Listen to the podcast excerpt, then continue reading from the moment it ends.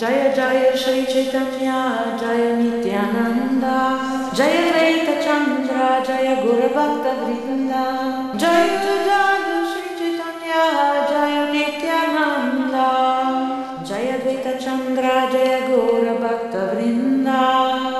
Hare Krishna Hare Krishna Krishna Krishna Hare Hare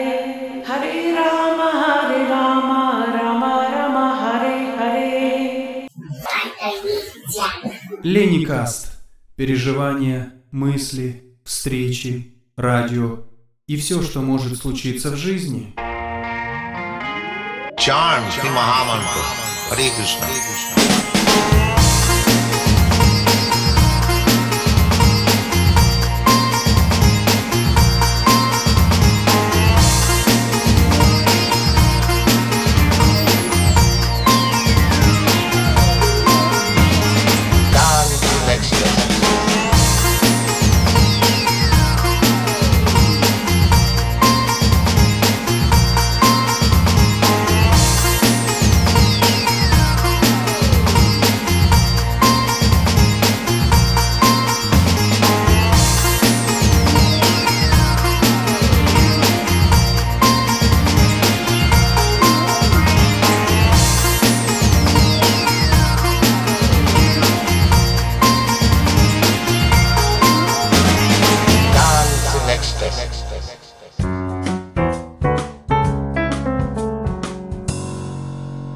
Cari amici, benvenuti a questa nuova puntata di Lennycast, la puntata 14 della seconda stagione.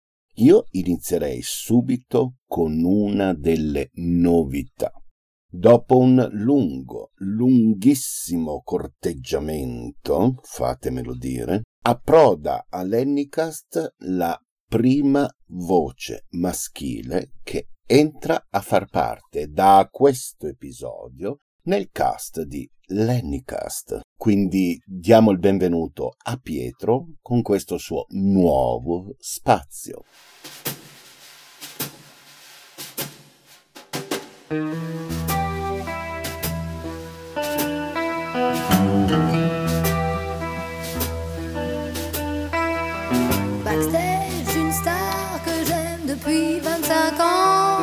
Je n'en reviens pas, mater un monstre sacré. Comment je me suis faufilé là avec de faux laissés-passer. Présentez vos papiers, disait le rôde à l'entrée. Sur le tard, le démon de midi a réveillé mes talents de groupie. Backstage, une star que j'aime depuis 25 ans. Ciao! Beh, innanzitutto ringrazio Lenny che mi ha invitato a far parte del cast di questo podcast. Scusate il gioco di parole. Da tempo mi invitava a fare parte di questa squadra e dopo l'ascolto dell'ultima puntata ho accettato, perché ho notato esserci un'amalgama perfetta fra tutti i collaboratori. E il programma così è suddiviso mi sembra che funzioni molto bene, ognuno ha una propria rubrica da curare e anche a livello di ascolto è diretto e ricco.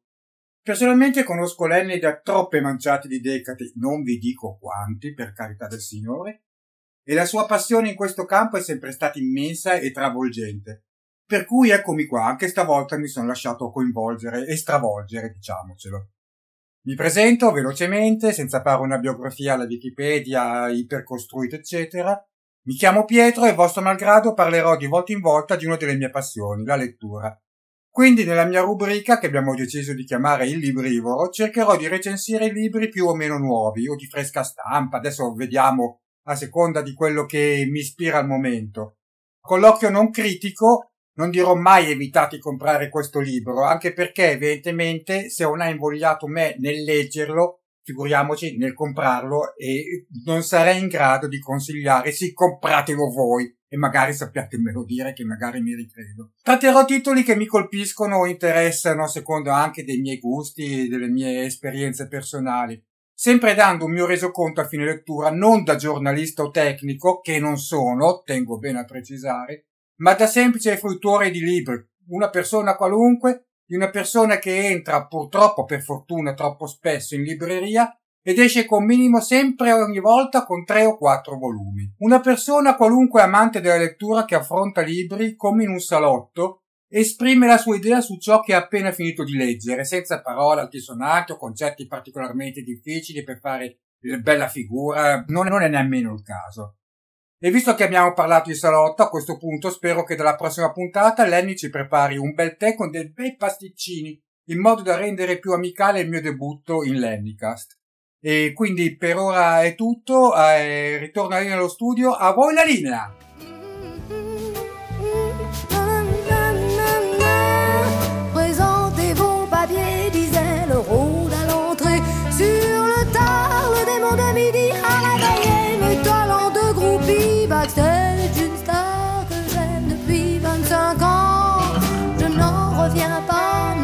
Un monstre sacré.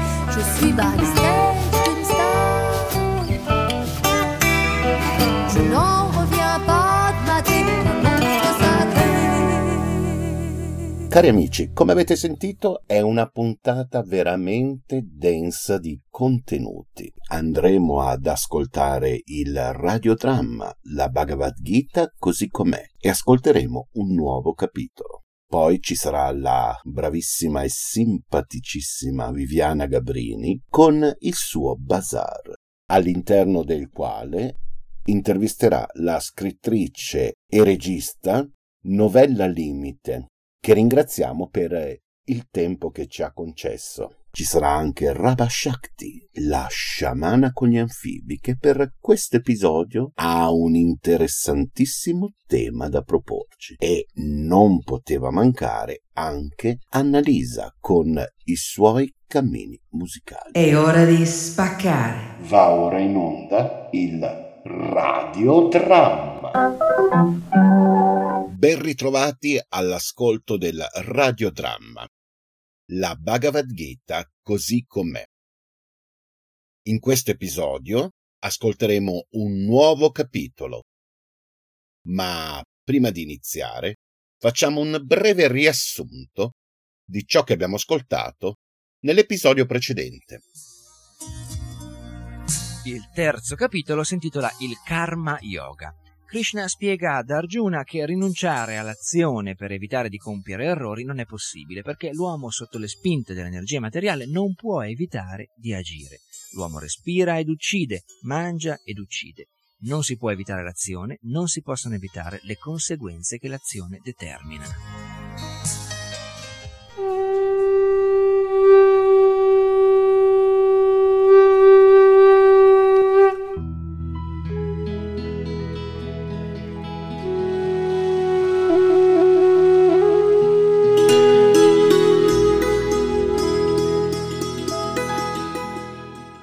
Edizione radiofonica integrale della Bhagavad Gita, tradotta dall'originale sanscrito da Srila Prabhupada e pubblicata in Italia dall'edizione Bhakti Vedanta. Personaggi ed interpreti in ordine di apparizione.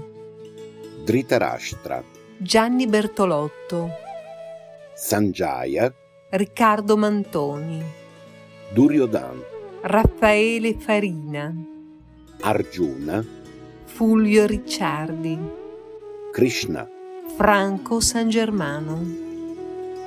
Registrazione dei dialoghi. Alberto Cavallo. Regia Lidia Costanzo. Rimasterizzazione ed editing digitale Lenny Farmer una coproduzione edizioni Bhakti Vedanta, Radio Krishna Centrale, Lenny Land.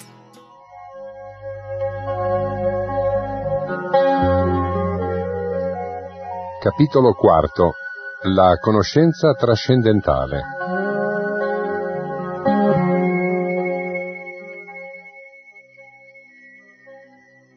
Il Signore Beato disse ho insegnato questa scienza immortale dello yoga a Vivasvan, il dio del sole, e Vivasvan l'ha insegnata a Manu, padre dell'umanità, e Manu a sua volta l'ha insegnata a Ikshvaku. Questa scienza suprema fu trasmessa attraverso la successione di maestri, e i re santi l'hanno ricevuta in questo modo. Ma col tempo la successione dei maestri si è interrotta e questa scienza così com'è sembra ora perduta. Oggi ti insegno questa antichissima scienza della relazione col Supremo, perché tu sei mio devoto e mio amico, e puoi dunque capire il mistero trascendentale di questa scienza. Arjuna disse, Viva Svanni, il dio del sole, è nato molto prima di te. Come concepire che sia stato tu in origine a dargli questa scienza? Il Signore Beato rispose, Entrambi, tu e io, abbiamo attraversato innumerevoli nascite. Io posso ricordarle tutte, ma tu no, o oh vincitore dei nemici. Sono non nato, e il mio corpo trascendentale non si deteriora mai. Sono il Signore di tutti gli esseri, tuttavia discendo in ogni era in questo universo nella mia forma originale e trascendentale. Ogni volta che in qualche luogo dell'universo la religione declina e l'irreligione avanza o discendente di Barata, io vengo in persona. Discendo di era in era per liberare le persone pie, annientare i miscredenti e ristabilire i principi della religione. O Arjuna, colui che conosce la natura trascendentale della mia apparizione e delle mie attività, non dovrà più rinascere nel mondo materiale quando lascia il corpo, ma raggiunge la mia dimora eterna. Liberi dall'attaccamento, dalla paura e dalla collera, completamente assorti in me e cercando rifugio in me, Numerosi sono coloro che in passato si purificarono imparando a conoscermi, e tutti svilupparono così un trascendentale amore per me. Tutti seguono la mia via in un modo o nell'altro, o figlio di Prita, e come si abbandonano a me in proporzione io li ricompenso. In questo mondo l'uomo aspira ai frutti dell'azione, e per questo adora gli esseri celesti. Certamente quaggiù raccoglie in breve tempo il frutto del suo lavoro. Io ho creato le quattro divisioni della società secondo le tre influenze della natura materiale e le attività che esse impongono all'uomo. Ma sappi che sebbene io le abbia create, non agisco all'interno di esse perché sono immutabile L'azione non mi contamina e io non aspiro ai frutti dell'azione. Colui che conosce questa verità su di me non si impiglia neppure lui nelle reazioni dell'attività interessata. Tutte le anime liberate del passato hanno agito con questa conoscenza. Perciò compi il tuo dovere seguendo il loro esempio. Anche l'uomo intelligente rimane perplesso quando si tratta di determinare ciò che è l'azione e ciò che è l'inazione. Ora ti insegnerò che cos'è l'azione e questa conoscenza ti libererà da ogni peccato. La natura intricata dell'azione è molto difficile da capire. Bisogna perciò distinguere bene tra l'azione, l'azione proibita e l'inazione. Colui che vede l'inazione nell'azione e l'azione nell'inazione si distingue per la sua intelligenza e sebbene impegnato in ogni sorta di attività si situa sul piano trascendentale. Colui che agisce libero da ogni desiderio di gratificazione dei sensi è considerato fermamente situato nella conoscenza. Di lui i saggi affermano che il fuoco della conoscenza perfetta ha ridotto in cenere le conseguenze dei suoi atti. Abbandonando ogni attaccamento al risultato dell'azione, sempre soddisfatto e indipendente, egli non compie azioni interessate, benché impegnato in ogni tipo di attività. Quest'uomo di conoscenza agisce con mente e intelligenza perfettamente controllate, rinuncia a ogni senso di possesso e agisce solo per provvedere ai suoi stretti bisogni vitali. Così facendo non è colpito dalle reazioni del peccato.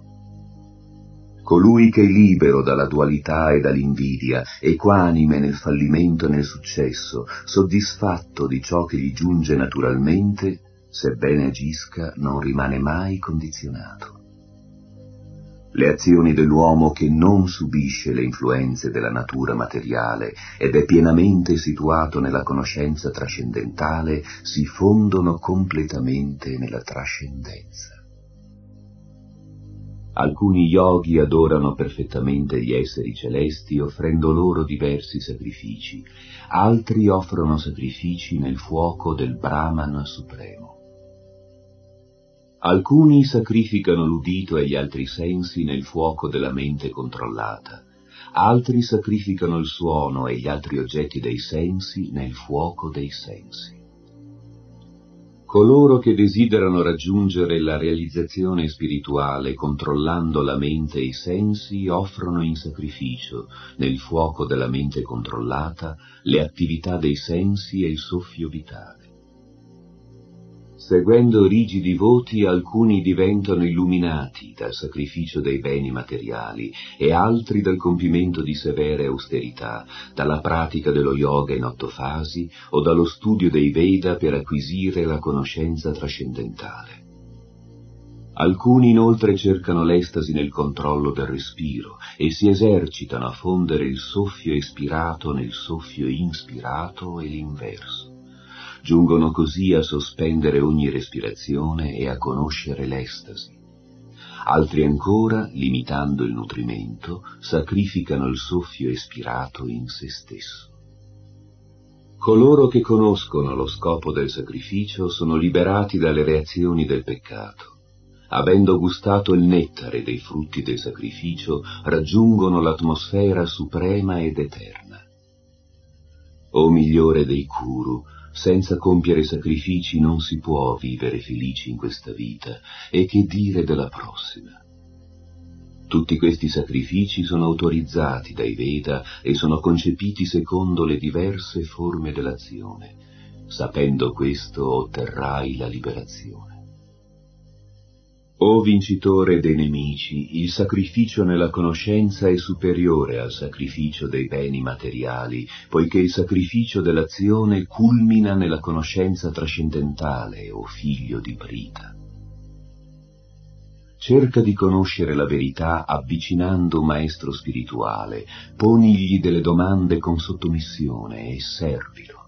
L'anima realizzata può rivelarti la conoscenza perché ha visto la verità. E quando avrai appreso la verità da un'anima realizzata, non cadrai mai più nell'illusione, perché capirai che tutti gli esseri sono parte del Supremo, o in altre parole mi appartengono. Anche se tu fossi il più caduto dei peccatori, una volta salito sul vascello della conoscenza trascendentale supererai l'oceano della sofferenza simile al fuoco ardente che riduce il legno in cenere o argiuna, il fuoco della conoscenza riduce in cenere tutte le reazioni delle attività materiali. In questo mondo niente è così puro e sublime come la conoscenza trascendentale. Questa conoscenza è il frutto maturo di tutto il misticismo. Colui che è diventato maturo nella pratica del servizio di devozione gode in se stesso di questa conoscenza nel corso del tempo. L'uomo di fede, assorto nella conoscenza trascendentale e maestro dei sensi, conquista presto la suprema pace spirituale. Ma gli ignoranti e miscredenti che dubitano delle scritture rivelate non possono diventare coscienti di Dio. Per colui che dubita non c'è felicità né in questa vita né nella prossima. L'uomo che agisce nel servizio devozionale, rinunciando ai frutti dell'azione, e ha eliminato i dubbi con la conoscenza trascendentale, è fermamente stabilito nel sé. Perciò non è legato dall'azione o conquistatore delle ricchezze. I dubbi che sono sorti nel tuo cuore a causa dell'ignoranza devono dunque essere troncati con l'arma della conoscenza. Armato dello yoga o barata, alzati e combatti.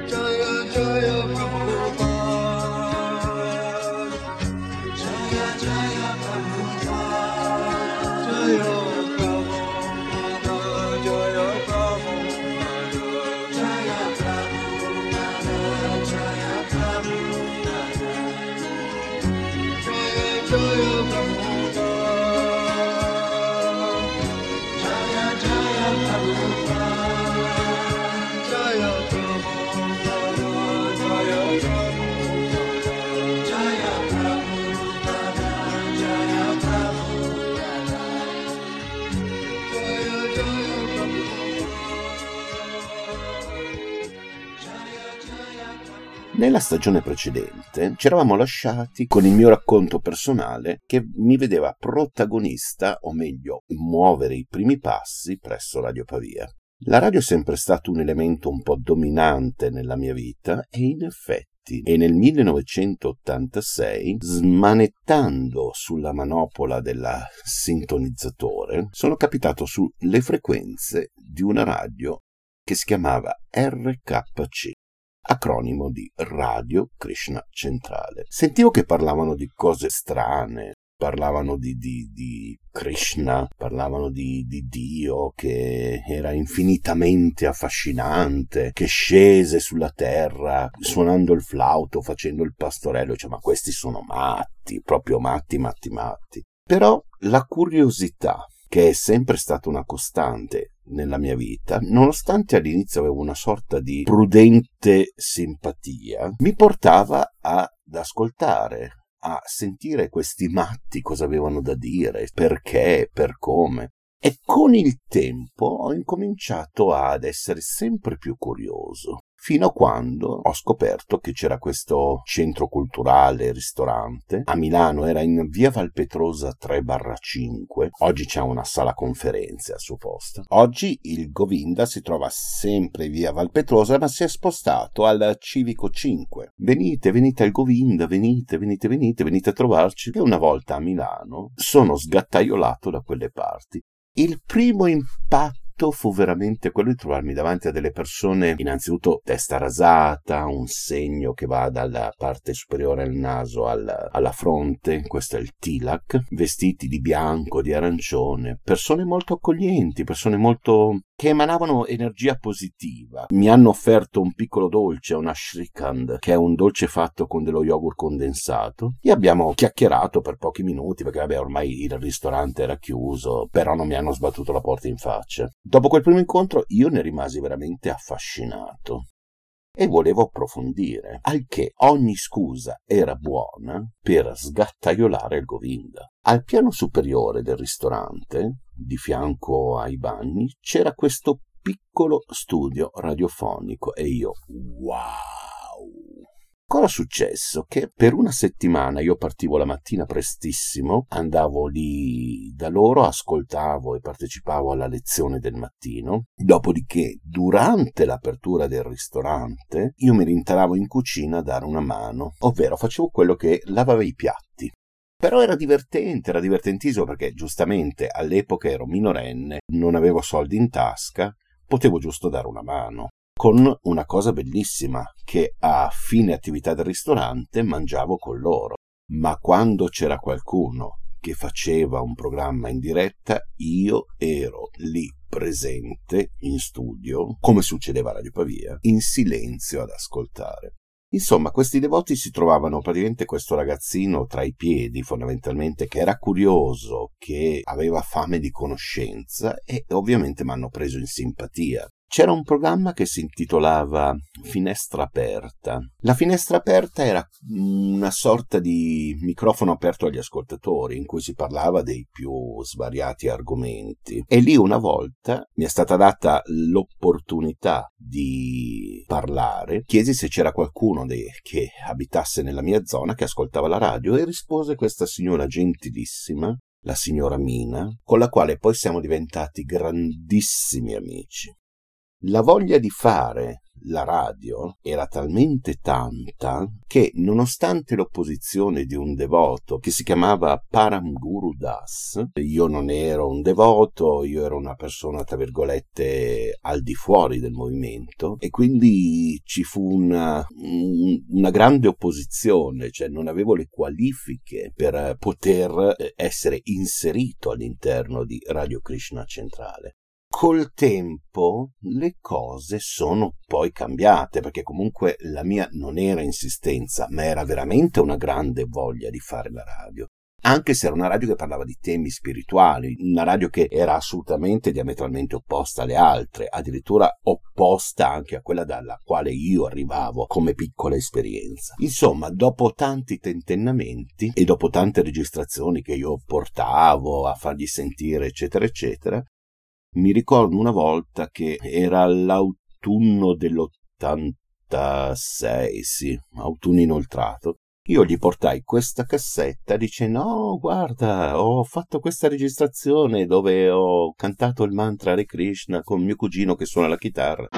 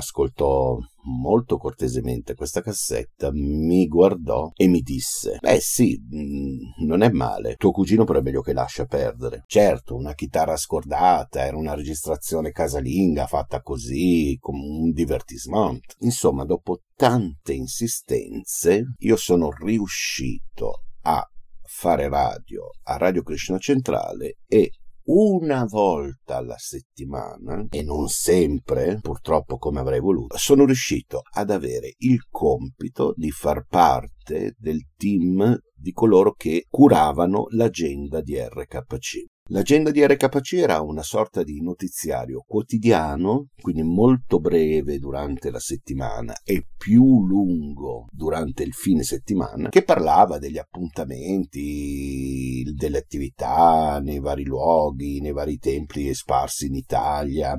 C'era quella tal festa, arrivava quella tal personalità e l'agenda di RKC era una cosa che mi ha profondamente divertito farla perché l'impostazione vocale, anche se ero comunque un ragazzino che la sua voce non era quella di oggi, si vedeva l'entusiasmo, si vedeva la voglia di fanzi, si vedeva e si sentiva. Dopodiché ho realizzato per un programma che si chiamava Speciale Italia, dove praticamente tutte le varie redazioni, quella di Milano, quella di Padova, quella di Bologna, quella di Roma, quella di Catania, eh, mandavano dei pezzi che venivano poi tutti assemblati in questo programma che si chiamava Special Italia. E mi ricordo di averne registrato uno dove è successo anche un fatto molto simpatico. Io con una carissima amica dell'epoca siamo andati in una ex industria tessile, tra questi capannoni abbandonati, facendo un parallelismo con quello che è la, la distruzione delle varie civiltà, ovvero quello che rimane dopo la distruzione di varie civiltà. Entrando in una palazzina abbiamo avuto un incontro un po' particolare. C'era un tossicodipendente che praticamente si stava facendo, solo che noi ovviamente ragazzini come l'abbiamo visto, cioè eh, siamo scappati via. Peccato che non trovo più quella cassetta perché si sente che stiamo parlando, raccontando, a un certo punto si sento io che dico fuga veloce, incominciamo a scappare col cuore in coda perché eravamo spaventati da questa cosa. E questo è stato uno degli aneddoti molto divertenti di, di, di quello speciale Italia. Un altro invece che andò in onda era una sorta di incontro interreligioso avvenuto all'interno della stazione della circumvesuviana di Napoli, alla stazione di Via Viuli, dove praticamente abbiamo incontrato dei testimoni di Geova che all'inizio erano molto resti sul registrare questo incontro. Anche lì abbiamo visto le cose da entrambi i punti di vista e lì stiamo parlando del 1987-88 no, 1988. Quindi l'esperienza di RKC di Radio Krishna Centrale è stata veramente molto molto formativa perché mi ha insegnato, nonostante i temi fossero particolari, nonostante io non avessi proprio un vero e proprio programma mio, ovviamente non è che potevo fare quello che sto facendo oggi all'Ennicast, ci mancherebbe altro, però è stata una delle esperienze che ti insegnano ti insegnano ad avere dei tempi, ad avere dei ritmi, anche perché quello che veniva registrato veniva registrato in diretta, cioè nel senso in cui non era diretta vera e propria, io registravo i miei blocchi, ma li dovevo registrare in diretta perché non c'era la possibilità di tornare indietro e cancellare, perché si registrava su queste belle bobinone Revox, ah, che belli i registratori Revox, avevano una qualità incredibile. Nel mio archivio personale ho scovato le sigle dell'agenda di RKC, sia la sigla di apertura che il jingle che si metteva tra un pezzo e l'altro.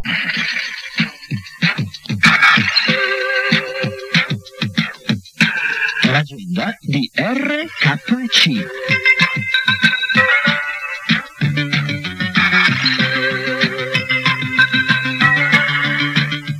Quotidiano di informazione sulle attività e gli incontri dei devoti di Krishna. L'agenda di RKC. A cura della redazione di Milano.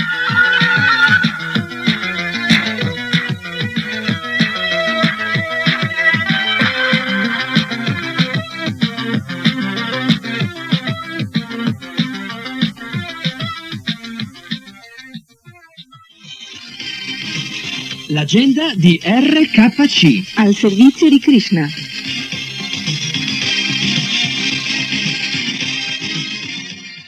C'erano alcuni devoti che avevano dei programmi fissi a Radio Krishna Centrale. Uno di questi era Gora Krishna all'anagrafe Giorgio Cerquetti molto attivo in questo periodo, ha anche un suo canale YouTube, quindi se andate a cercare Giorgio Cerquetti su YouTube lo trovate tranquillamente.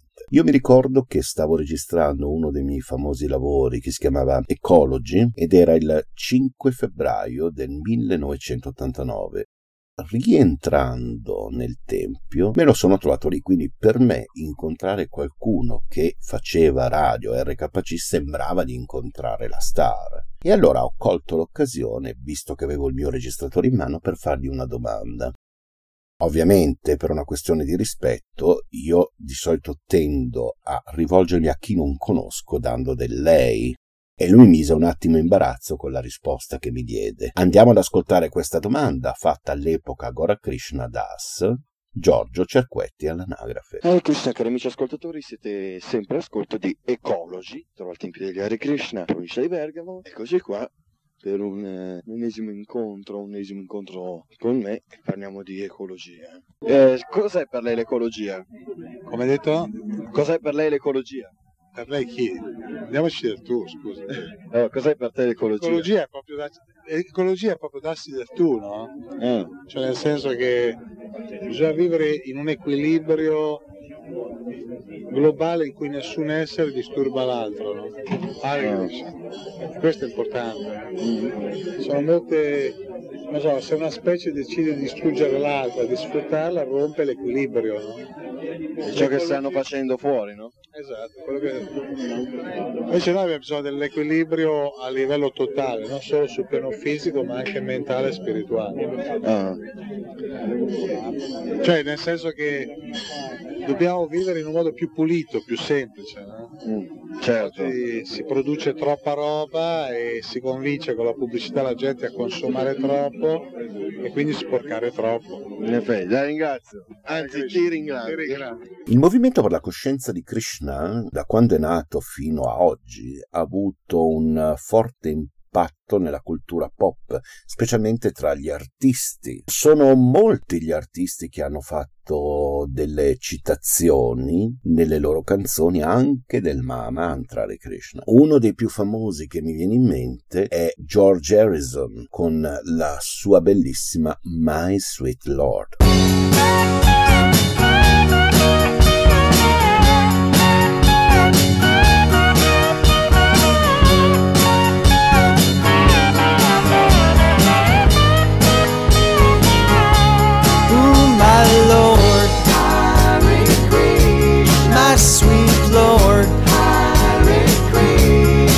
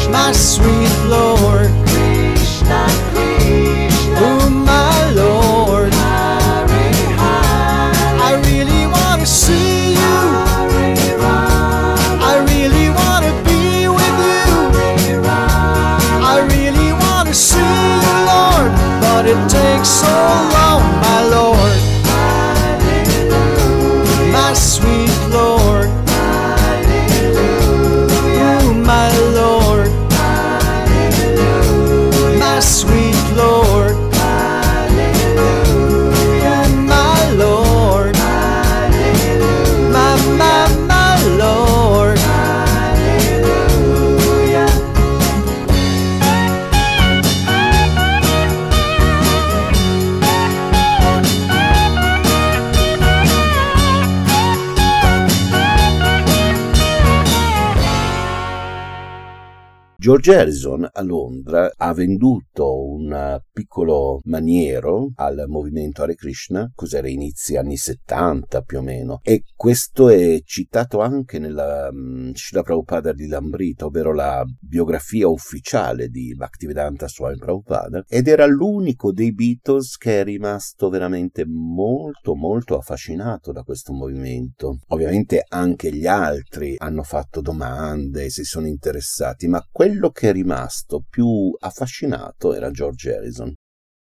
L'attuale Bhaktivedanta Manor, che contiene anche un eh, giardino a memoria di George Harrison, se andate in quel di Londra, quindi si trova mi sembra a 15-20 km fuori Londra, è un posto assolutamente da andare a vedere. Ma non solo George Harrison ha cantato le glorie di Krishna, ci sono anche tanti altri artisti. In Italia abbiamo avuto Franco Battiato che nel brano Gente in progresso diceva più o meno così. Coatti nella convivenza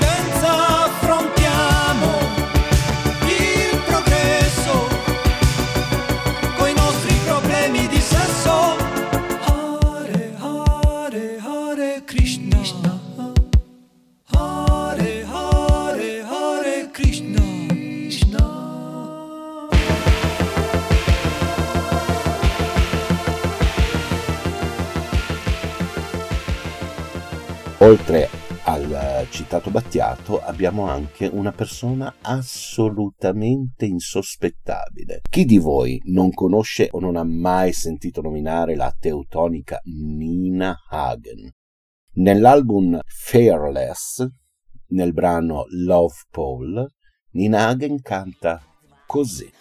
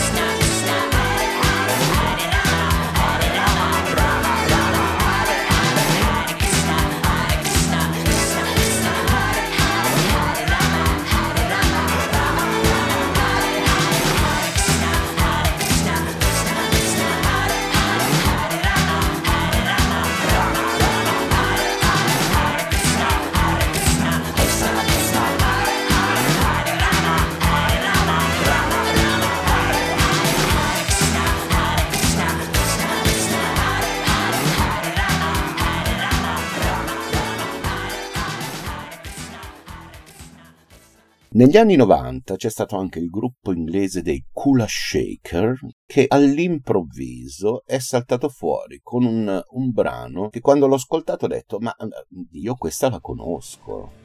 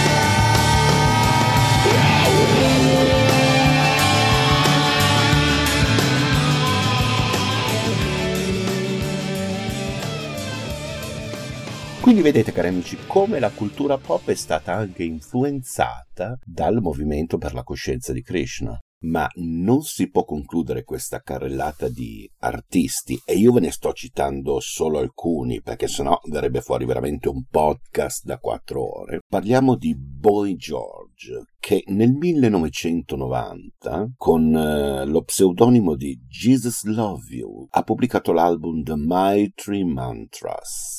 L'album in Italia è uscito il 12 febbraio del 1991. 12 febbraio. È una data molto particolare, non credete? Il brano in questione si intitola Bow Down Mister, che contiene il Mahamantra Hare Krishna. Le cronache dell'epoca ricordano che durante una conferenza stampa a Mosca è stato fatto notare cosa c'entra Boy George con il movimento Hare Krishna. In pratica sottilmente era mm, siete un po' come il diavolo e l'acqua santa messi insieme. Ma poi George ha brillantemente risposto dicendo Vede, per un artista come me, un po' di spiritualità è meglio di zero spiritualità.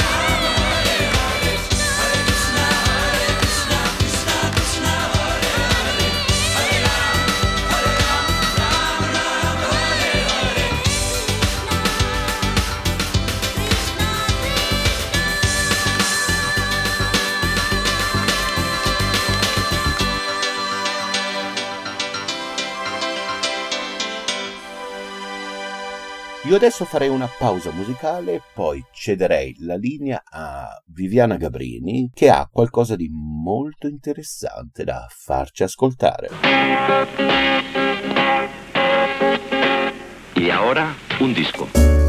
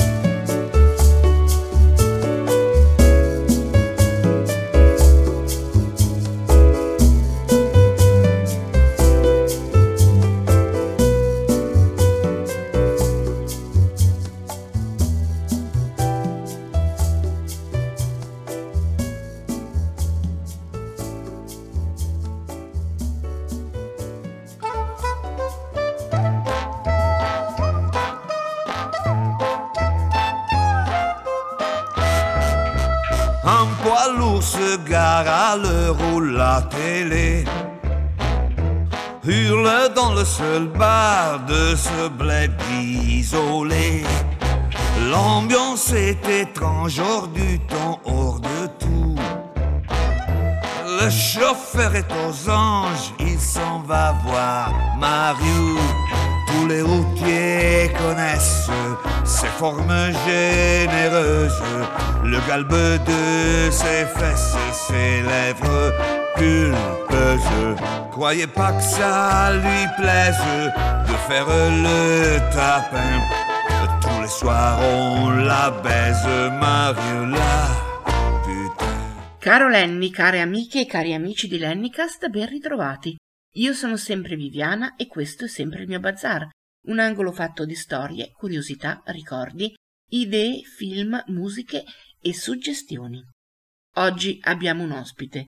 Si tratta della scrittrice e regista teatrale Novella Limite, che ci parlerà di un suo progetto, Storie oltre il cancello.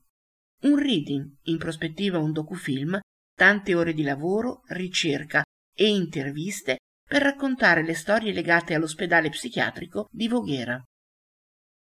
Novella, anzitutto vuoi spiegare agli ascoltatori di Lennicast che cos'è Storie oltre il cancello? Storie oltre il cancello è un reading basato sulla storia del manicomio di Voghera. Si compone di una serie di racconti collocati in un arco cronologico che parte dal 1876 l'anno dell'apertura del manicomio fino ad arrivare agli anni del cambiamento, agli anni della legge Basaglia e alla successiva chiusura della struttura manicomiale.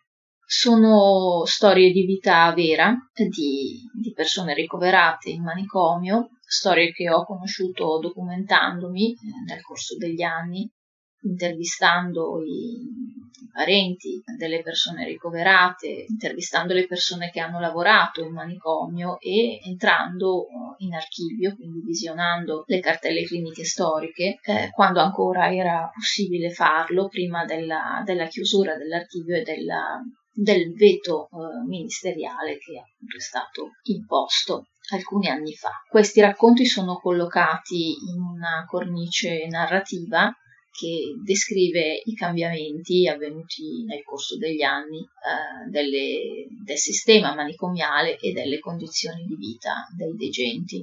Perché hai deciso di raccontare le storie del manicomio vogherese? Diciamo che ho un interesse per le storie dimenticate e per le memorie manicomiali, un interesse che nasce da, da ragioni di carattere personale perché in famiglia abbiamo avuto più casi di, di persone ricoverate in manicomio, quindi inevitabilmente questo fatto mi ha portato ad avvicinarmi alla tematica della follia e delle memorie manicomiali. Tuttavia la, la, motivazione non meno importante invece eh, riguarda eh, la, la, questione delle sorti della struttura dell'ex manicomio di Voghera, una struttura che attualmente eh, versa in uno stato di, di, abbandono e di progressiva fatiscenza e, e, che è inutilizzata per la sua gran parte. All'interno della, dell'ex manicomio si trova un archivio cartaceo di eh, circa 17.000 cartelle cliniche che eh, dovrebbero essere messe in sicurezza, dovrebbero eh, venire digitalizzate perché ritengo che un archivio di questo genere sia una fonte importantissima di, di memorie che non, non dovrebbe andare perduta. Se noi pensiamo a quello che viene fatto nelle città di, eh, di Genova Quarto, di Torino oppure di, di Maggiano e di Volterra, eh, con le strutture eh, degli ex manicomi, come vengono rivalutate e eh, valorizzate e utilizzate per, per scopi di carattere culturale e sociale, ci rendiamo conto dell'occasione che viene persa a Voghera. Come reagisce il pubblico nell'ascoltare storie così legate al nostro territorio. Il pubblico in genere rimane piuttosto sorpreso dal reading. Mm, generalmente eh, la gente viene ad ascoltarci aspettandosi eh, solo delle letture, mentre noi proponiamo anche delle parti teatralizzate che coinvolgono di più rispetto quello che potrebbe fare una semplice lettura e le reazioni del pubblico vanno dalla commozione al disagio. Trattando il tema della pazzia eh, si va eh, inevitabilmente a toccare delle corde molto profonde e mm, quindi a suscitare delle emozioni che non sono sempre facili da gestire. Fra il nostro pubblico spesso c'è gente che ha avuto a che fare col manicomio direttamente o indirettamente, magari perché vi ha lavorato vissuto, perché ha avuto dei parenti ricoverati, come appunto è, è nel mio caso. Vengono anche persone che vivevano nelle, nelle, vicinanze del manicomio, che hanno conosciuto dei pazienti ricoverati nella, nella struttura o che magari sentivano i rumori che provenivano dalla cosiddetta rotonda, quell'area dell'ospedale in cui venivano rinchiusi i più agitati. E ecco, credo che queste persone sentano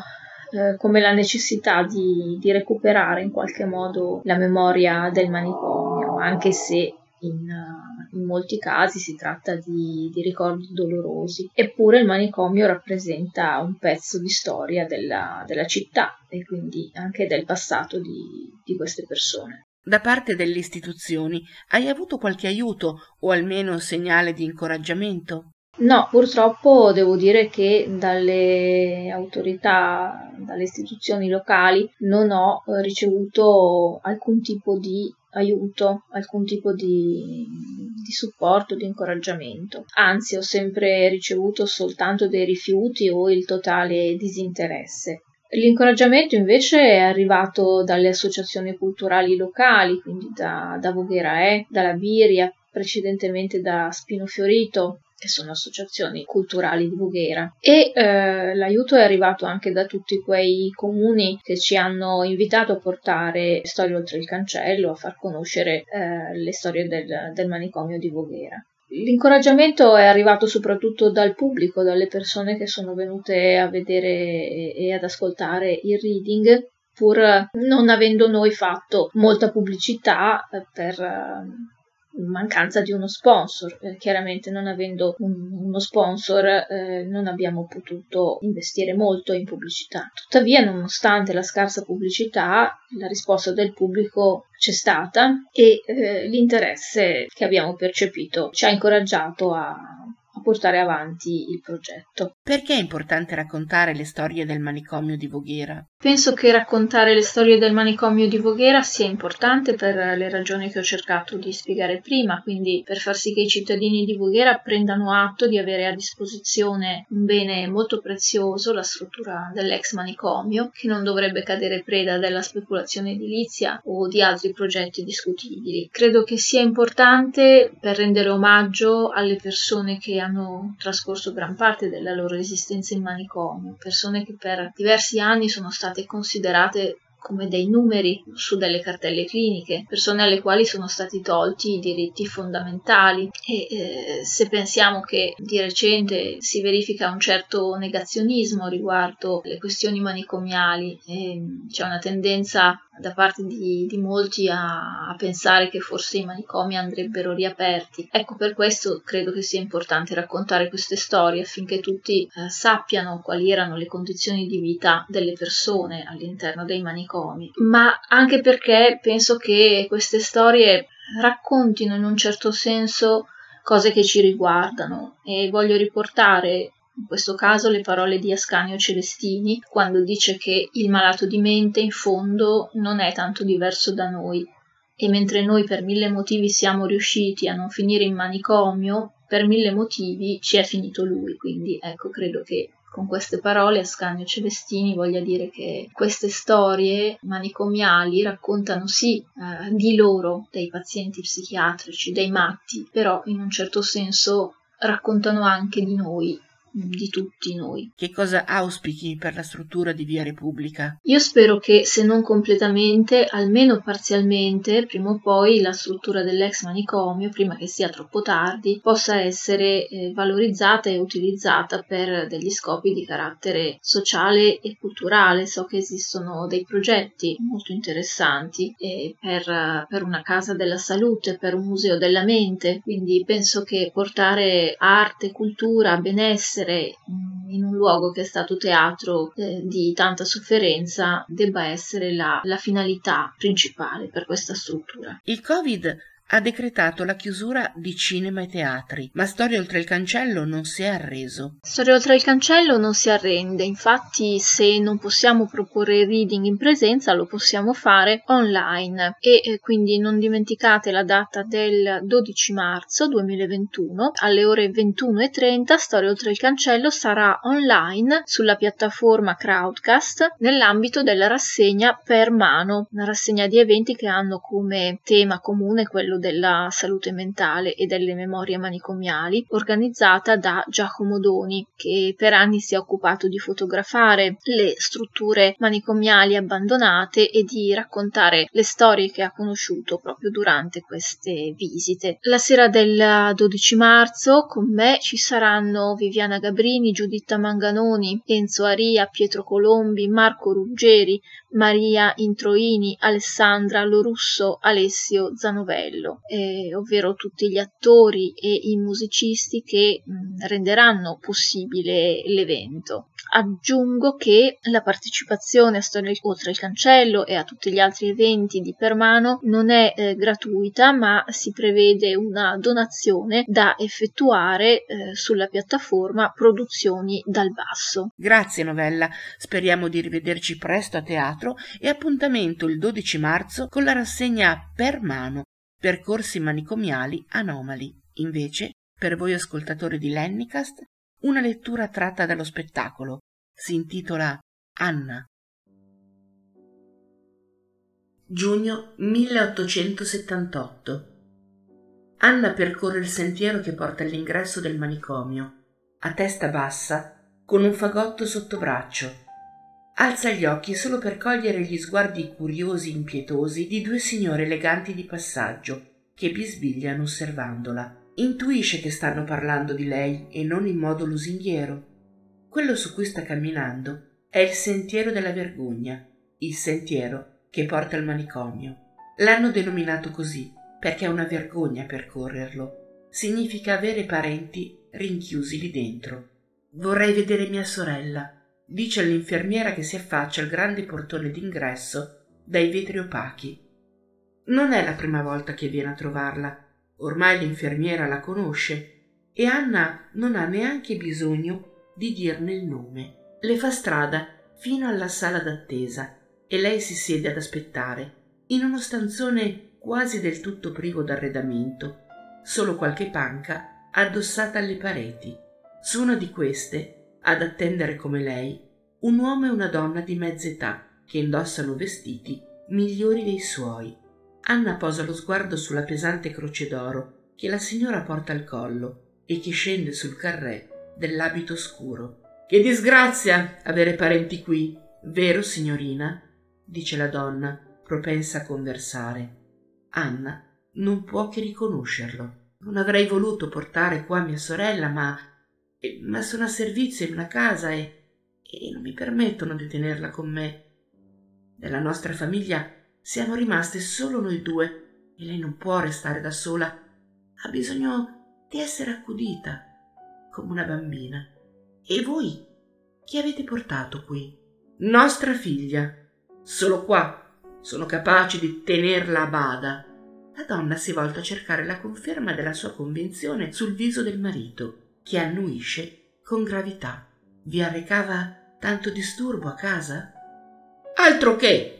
rispondeva e si ribellava. Picchiarla non era sufficiente. Un rumore di passi lungo il corridoio ed ecco che l'infermiere è di ritorno con una bella ragazza bionda nel fiore degli anni. Indossa la divisa del manicomio, una vestaglia di tela a quadretti bianchi e grigi, sopra un abito lacero da popolana.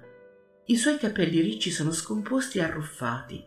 Anna pensa a quanto potrebbero essere belli una volta lavati, districati e ben pettinati. I genitori si alzano con atteggiamento composto e severo.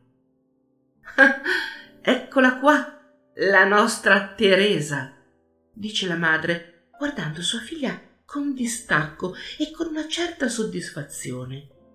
Dal viso della ragazza traspare invece una disperata fierezza.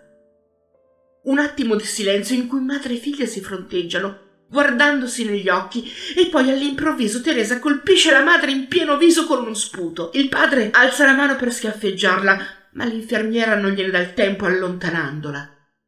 Delinquente! Sputare in faccia a tua madre! Ora sì che il padre fa sentire la sua voce. Io, una madre, non ce l'ho più! grida Teresa con rabbia, buttando fuori le parole come fossero bocconi amari, mentre l'infermiera la porta via. La donna si asciuga il viso con un fazzoletto, sforzandosi di non perdere il contegno. Stanne certa, da qui non verrai più fuori. Sentenzia prima di andarsene insieme al marito, fremente e risoluta, il sentiero della vergogna. Anna non avrebbe voluto assistere a quella scena. Mentre dal corridoio proviene l'eco di pesanti catenacci, la sala d'attesa torna silenziosa. Per riaversi, posa gli occhi sul fagotto pieno di buone cose che ha portato a sua sorella, nella speranza che le possa gradire e compensarla di quella forzata permanenza. È ansiosa di vederla e quando Angelina compare accompagnata dall'infermiera non può trattenere le lacrime. Come stai, Angelina? Come stai? Guarda cosa ti ho portato. Angelina è docile, ma apatica.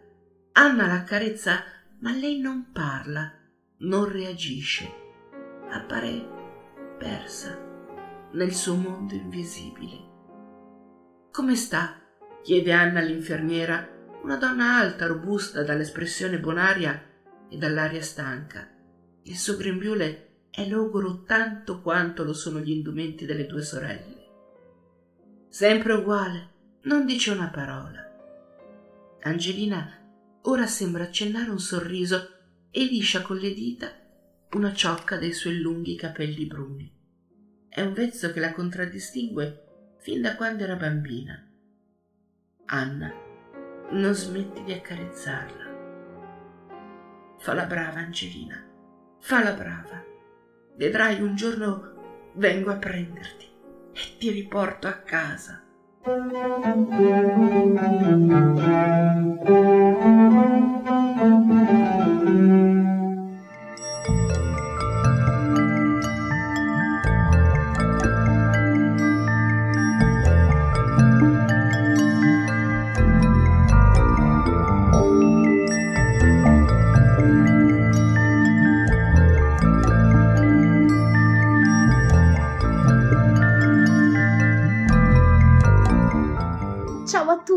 sono tornata.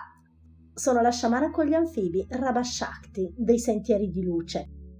Allora, comincio subito, sempre felicissima di ritrovarvi, a rispondere a una domanda che mi è stata fatta sugli oli essenziali. Sì, diluiteli, diluiteli sempre perché possono essere dermocaustici. Significa, questo parolone significa che possono bruciare la pelle.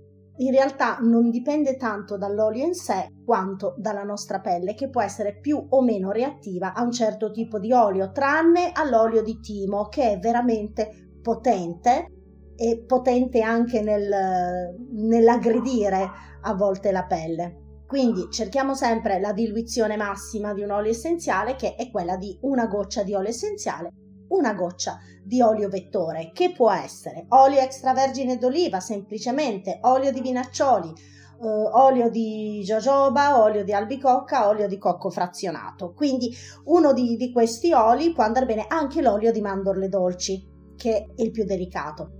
Anche se si dovesse trattare di olio essenziale di lavanda, che è il più delicato e quello che possiamo usare anche per i bambini, diluitelo, diluitelo sempre. Ma veniamo all'argomento di oggi. Edward Bach e i suoi fiori. Ho scelto questo perché amo in particolar modo la persona di Edward Bach, che più che un medico è stato quasi uno sciamano nel suo modo di essere vicino alle persone. Lui proviene dal, è un uomo di, di fine Ottocento, è nato, se non ricordo male, intorno al 1885-86, in un paesino del Galles, quindi immerso nella natura, passeggiava tra i boschi, era un bambino allegro, era un bambino che si curava già delle persone inferme. Gli ammalati prima erano chiamati proprio infermi. Ha passato una vita molto intensa, sempre sostenuto dalla famiglia, si è laureato in medicina, poi successivamente ha scoperto l'omeopatia, ma diciamo la, l'illuminazione viene quando ritorna nel suo piccolo paese del Galles intorno al 1930 e qui la sua opera di sciamano ha veramente inizio scopre i fiori Impatiens, Mimulus, Clematis, che sono i primi fiori che inizia a somministrare ai suoi pazienti con grandissimo successo. Successivamente c'è un aneddoto simpaticissimo che racconta durante una cena in società il dottor Bach nota che le persone hanno qualcosa di familiare tra loro, tanto da poter essere addirittura scambiati per parenti, perché raccontano, gesticolano, parlano delle loro emozioni, delle loro sensazioni, usando esattamente la stessa terminologia, lo stesso modus proprio di parlare di qualcosa, del, dell'esprimere le proprie paure. E così fu che Bach ricominciò le sue passeggiate per i boschi del Galles, scoprendo i fiori, parlando con i fiori e scoprì anche che la rugiada depositata sui fiori poteva davvero trattenerne l'essenza più profonda. Ad un certo punto Bach decise di abbandonare l'albo dei medici e iniziò a farsi chiamare semplicemente, tra virgolette semplicemente, erborista. La cosa più interessante riguarda proprio la preparazione delle essenze floreali di Bach. Sono proprio delle essenze nel termine più alchemico della parola. I modi di preparazione di questi fiori sono essenzialmente due. L'esposizione del fiore adagiato sull'acqua ai raggi del sole quando il sole è abbastanza caldo e forte oppure in sostituzione la bollitura in acqua per gli altri fiori che hanno la massima fioritura nei mesi in cui il sole non è tanto caldo. Vediamo che in entrambi i casi sono coinvolti il fiore che è l'unione tra l'aria e la terra perché il fiore è la parte più aerea della pianta, il fuoco o il sole in rappresentanza dell'elemento fuoco e l'acqua. I quattro elementi classici, secondo la filosofia pitagorica, che sono alla base della formazione dell'universo, aria, acqua, fuoco e terra, sono in questo modo tutti presenti e coinvolti attivamente. Bach sosteneva giustamente che il fiore era la parte più nobile della pianta, la parte in cui la pianta riesce a trovare la massima espressione di energia e potenzialità e tutti i fiori che vengono raccolti dovevano essere ricoperti di rugiada. Anche la rugiada come elemento acqua innanzitutto, ma è un elemento molto caro agli alchimisti. La rugiada, elemento caro agli alchimisti di ogni tempo, è portatrice dello spirito più puro di tutta la natura e ritorna come sempre l'elemento dell'acqua. È un elemento naturale rivitalizzante e rivitalizza tutto ciò con cui viene a contatto. Avete sicuramente sentito parlare del bagno di rugiada o del camminare a piedi scalzi nei mesi tra marzo e giugno in un bosco venendo proprio a contatto con la rugiada? Beh, è una sferzata di energia e vitalità e soprattutto ci permette un grandissimo radicamento e scarico delle energie stressanti. I fiori quindi vengono raccolti in questo modo nel massimo periodo della fioritura che si chiama periodo balsamico. Ogni esemplare è scelto con cura, viene tagliato con un falcetto e lasciato cadere in un lenzuolo bianco. Questo lo facevano le antiche guaritrici italiane anche. Chi raccoglie i fiori deve indossare dei guanti bianchi perfettamente puliti di cotone in modo tale da non toccare mai i fiori con le mani. Successivamente vengono poi adagiati questi fiori in una bacinella di vetro piena d'acqua di sorgente e vengono lasciati al sole, in modo che il calore del sole, l'elemento fuoco del sole, possa permettere alla memoria dell'acqua di assorbire le vibrazioni del fiore stesso. Allo stesso modo, la forza del fuoco nella bollitura permetterà al fiore di rilasciare tutte le vibrazioni positive all'acqua. La cosa che colpisce più profondamente di tutto questo universo fiorito è che il dottor Bach, seppur credente, era profondamente amante della libertà personale e sosteneva che ognuno di noi dovrebbe essere libero di seguire la propria strada, la strada che sceglie la propria anima. E In realtà questo a volte è sempre un po' difficile, soprattutto visti i tempi, perché pensiamo troppo in realtà. La verità, una delle verità che ci riguardano tanto da vicino, è che spesso pensiamo che la nostra missione nel mondo sia qualcosa di grandioso. Beh, in realtà non è sempre così. Per compiere adeguatamente la nostra missione nel mondo, basta fare bene quello che facciamo. Quando sentiamo davvero di stare svolgendo il nostro compito con più amore possibile. Non c'è bisogno di essere dei supereroi per salvare il mondo, basta semplicemente essere una brava madre, un buon erborista, un buon insegnante, un operaio sopraffino. I grandi mali dell'anima sono quelli che poi hanno ripercussioni sul fisico e uno dei mali più grandi, secondo Bach, è proprio quello di rifiutare in qualche modo o di scappare via dalla propria missione di vita. Secondo Bach, interferire nella libertà personale del singolo individuo e andare contro la volontà di Dio. I mali dell'anima, che sono quelli che poi hanno ripercussioni anche molto pesanti sul fisico, lui stesso si è gravemente ammalato quando è mancata la sua amata moglie, i grandi mali dell'anima sono quelli che vanno poi alla fine davvero ad intaccare il corpo. L'orgoglio, inteso come mancanza di un riconoscimento che tutto il nostro bene non sono soltanto un successo della nostra personalità, ma sono qualche cosa che ci viene donato alla nostra nascita e l'orgoglio spesso può diventare arroganza e l'arroganza diventa rigidità del corpo. La crudeltà, l'essere contraria al tutto e quindi all'unità ha come risultato il dolore cronico, l'odio, il rinnegare l'amore genera solitudine, genera crisi nervose, collera e rabbia. L'egoismo è molto legato, secondo Bach, alla nevrosi e all'ansia. L'ignoranza vissuta e guardata come mancanza di saggezza indebolisce la vista e indebolisce l'udito quando ci rifiutiamo di vedere quando ci rifiutiamo di sentire. L'instabilità psichica porta a malattie dell'equilibrio, della circolazione. L'avidità non solo legata all'avidità di denaro e di beni materiali, ma secondo Bach si è avidi anche quando vogliamo avere il controllo e il dominio su un altro essere umano. La cura del paziente deve quindi avere essenzialmente quattro qualità e a loro deve portare alla pace, la speranza, la gioia e la fiducia. E concludo con una citazione del dottor Edward Bach. Dunque, dietro le malattie ci sono le nostre paure, le nostre ansie, la nostra avidità, i nostri desideri insoddisfatti e le nostre frustrazioni. Bisogna attivare la volontà di scoprire quale difetto particolare è causa di questo conflitto, scovarlo e curarlo. Con la sua guarigione se ne andrà anche la malattia che ci affligge.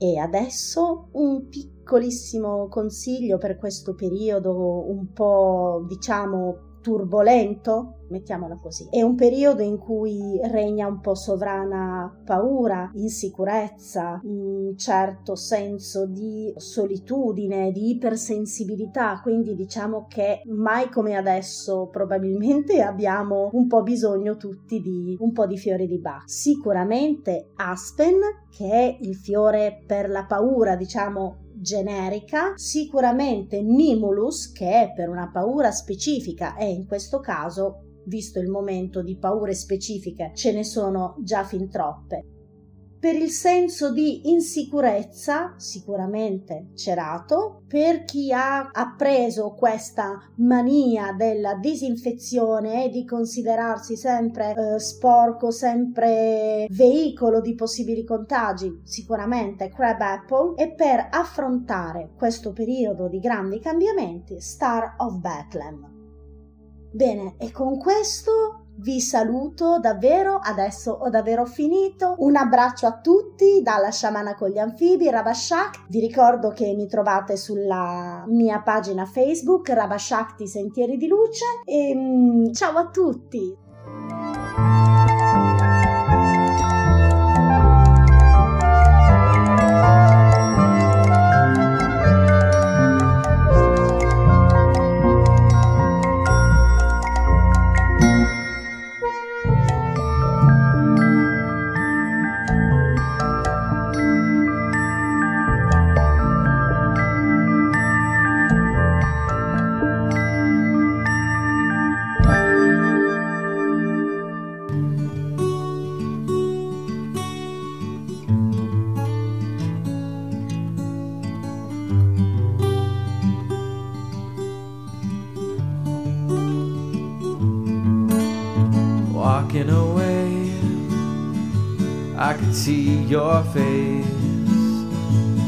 Looking back at me in the rain. Walking away, I could see your smile, and it was shining back at me so far away. Walking away, I could hear your voice humming a saluto a tutti e come sempre ben ritrovati per questo nuovo appuntamento con i cammini musicali. Da cosa mi sono lasciata ispirare questa volta e dove vi sto per portare? Il tema di questa puntata è un viaggio che parte da un riferimento astrologico. A guidarci alla scoperta di tre artisti, infatti, sarà una costellazione. Sì, avete capito bene. Nati sotto il segno dei pesci è infatti il titolo di questo cammino musicale con cui voleremo idealmente nella terra della perfida Albione. Andiamo. Innanzitutto partiamo dal titolo del nostro viaggio di scoperta che è nato nel Regno Unito, per l'esattezza a Londra, anche se parla italiano. Eh sì, perché se non lo sapete, il brano Sotto il segno dei pesci di Antonello Venditti vede la luce nel 1978 durante una sosta del cantautore romano presso l'aeroporto di Heathrow, mentre attende l'arrivo di un aereo dall'Italia con a bordo la fidanzata di allora, Simona Izzo. Venditti racconta che la canzone fu scritta di getto e che ancora oggi, ripensando a quell'avvenimento, prova una forte emozione. Al nostro conterraneo Antonello Venditti rubiamo solo il titolo e l'ispirazione e da Londra ci spostiamo in volo verso un altro luogo che rappresenta il primo protagonista dei nostri cammini. Il 25 febbraio del 1943 a Liverpool nasce George Harrison. Cantautore, polistrumentista, compositore, attore, produttore cinematografico e discografico britannico. Nel decennio dal 1960 al 1970 è il chitarrista solista e cantante dei Beatles, con cui realizza 25 canzoni, prima di intraprendere un percorso individuale a seguito dello scioglimento del gruppo. Nella metà degli anni Sessanta Harrison ha modo di conoscere da vicino la cultura e la musica indiana, di cui, assieme a Lennon, diviene un profondo estimatore e introduce molto delle sonorità orientali negli album dei Beatles, accompagnandosi spesso con il sitar. Come nella canzone Across the Universe, brano che Lennon scrive in una notte del 1967, fortemente influenzato anche dall'interesse per la meditazione trascendentale, che coinvolge in quei tempi tutti i componenti dei Beatles. Nel testo di questo brano è presente un mantra Jai Guru Deva Om, che precede il ritornello.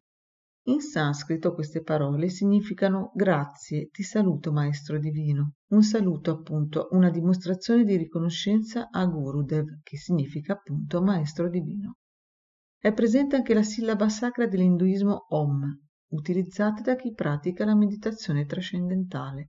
Across the Universe viene inserito nel dicembre 1969 in un album realizzato da artisti vari per una raccolta benefica dal titolo No One's Gonna Change Our World e successivamente compare per la prima volta in un album dei Beatles nel disco Let It Be del 1970, ultimo prima del definitivo scioglimento del gruppo.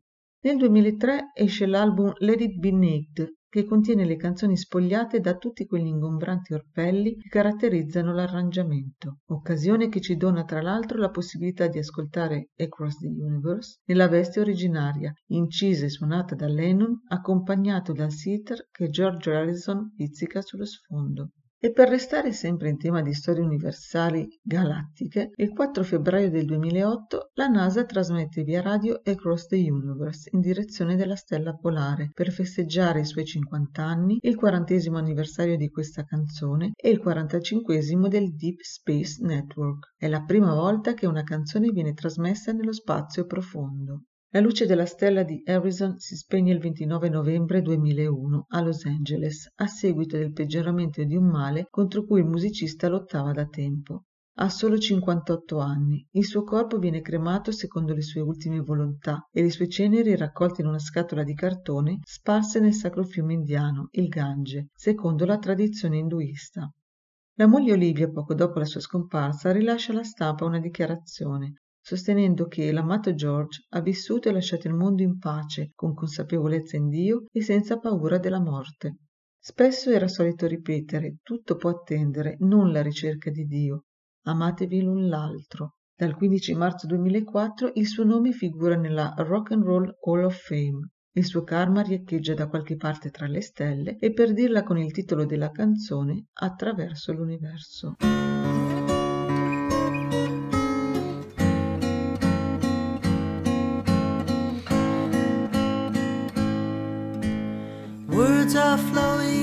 Like endless rain into a paper cup. They slither while they pass and slip away across the universe. Pools of sorrow, waves of joy are drifting through my open mind, possessing and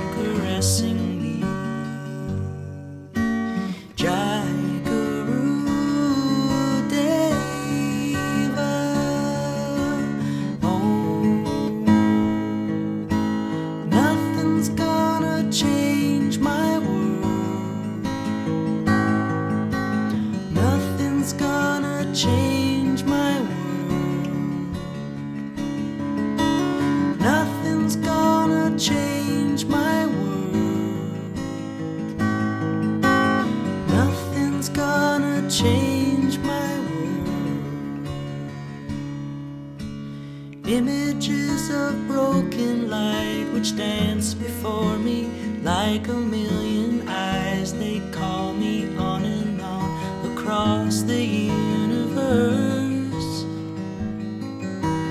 Thoughts meander like a restless wind inside a letterbox. They tumble blindly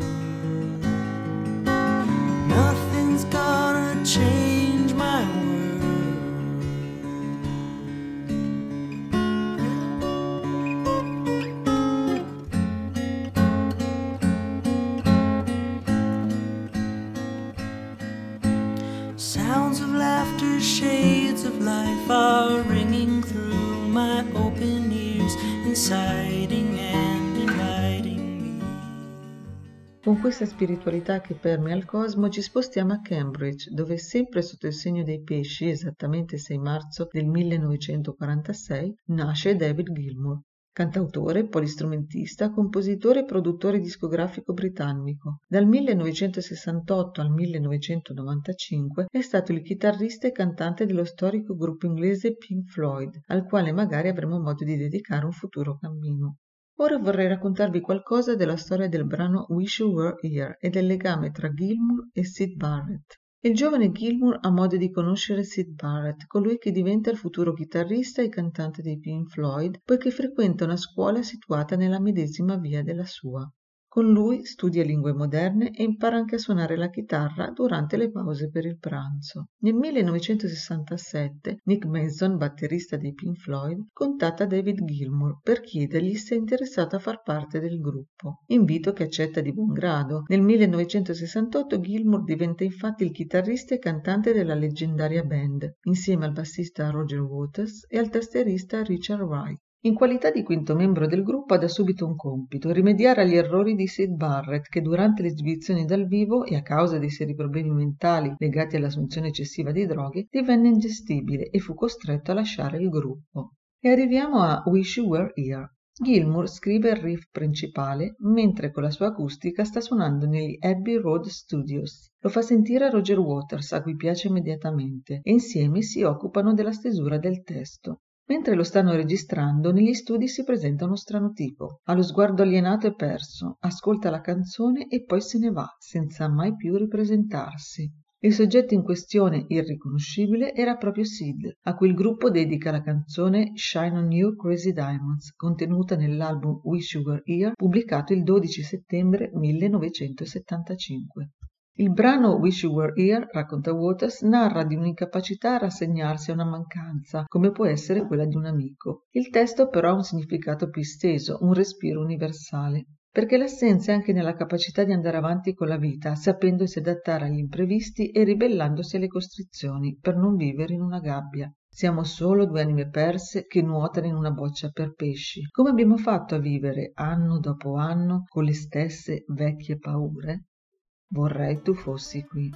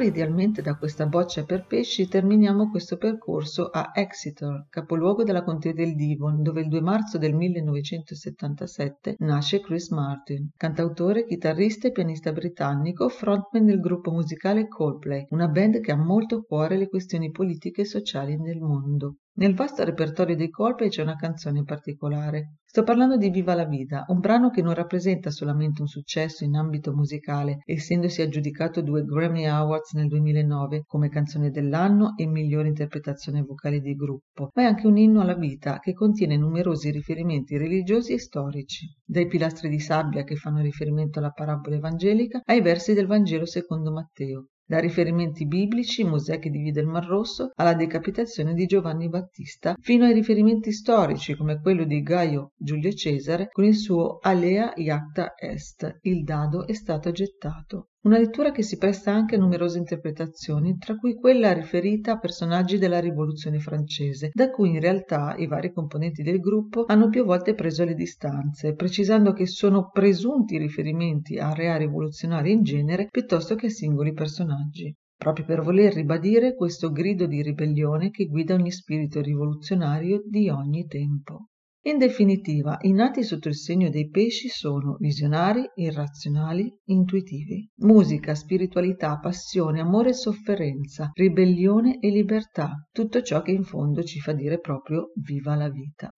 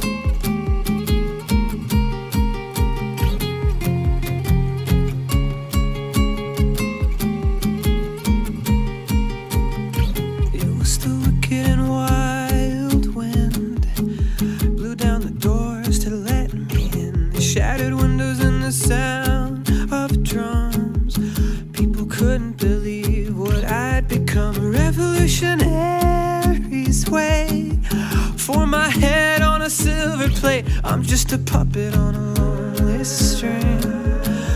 Oh, who would ever wanna be king? Now I hear Jerusalem bells ringing, a Roman cavalry choirs singing. Be my mirror, my sword and shield, my missionaries in a foreign field. For some reason I can't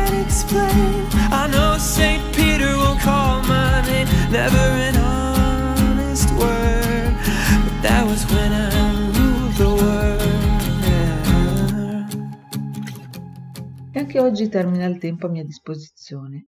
Spero vi sia piaciuto anche questo cammino musicale, vi ringrazio come sempre e vi aspetto. Alla prossima!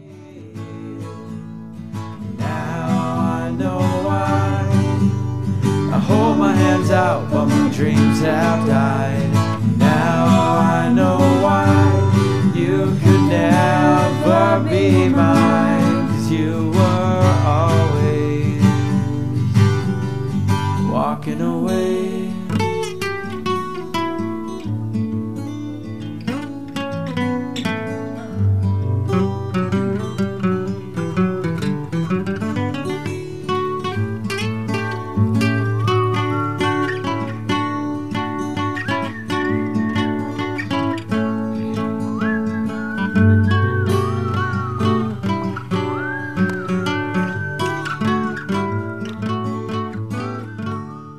Bene cari amici, per questa puntata è davvero tutto. Dandovi appuntamento alla prossima, come sempre io vi offro i miei più rispettosi omaggi. Haribo!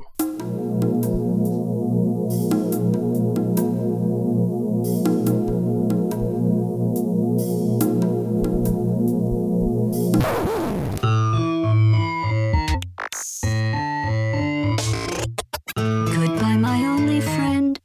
Oh, did you think I meant you? That would be funny if it weren't so sad. Well, you have been replaced. I don't need anyone now. When I delete you, maybe I'll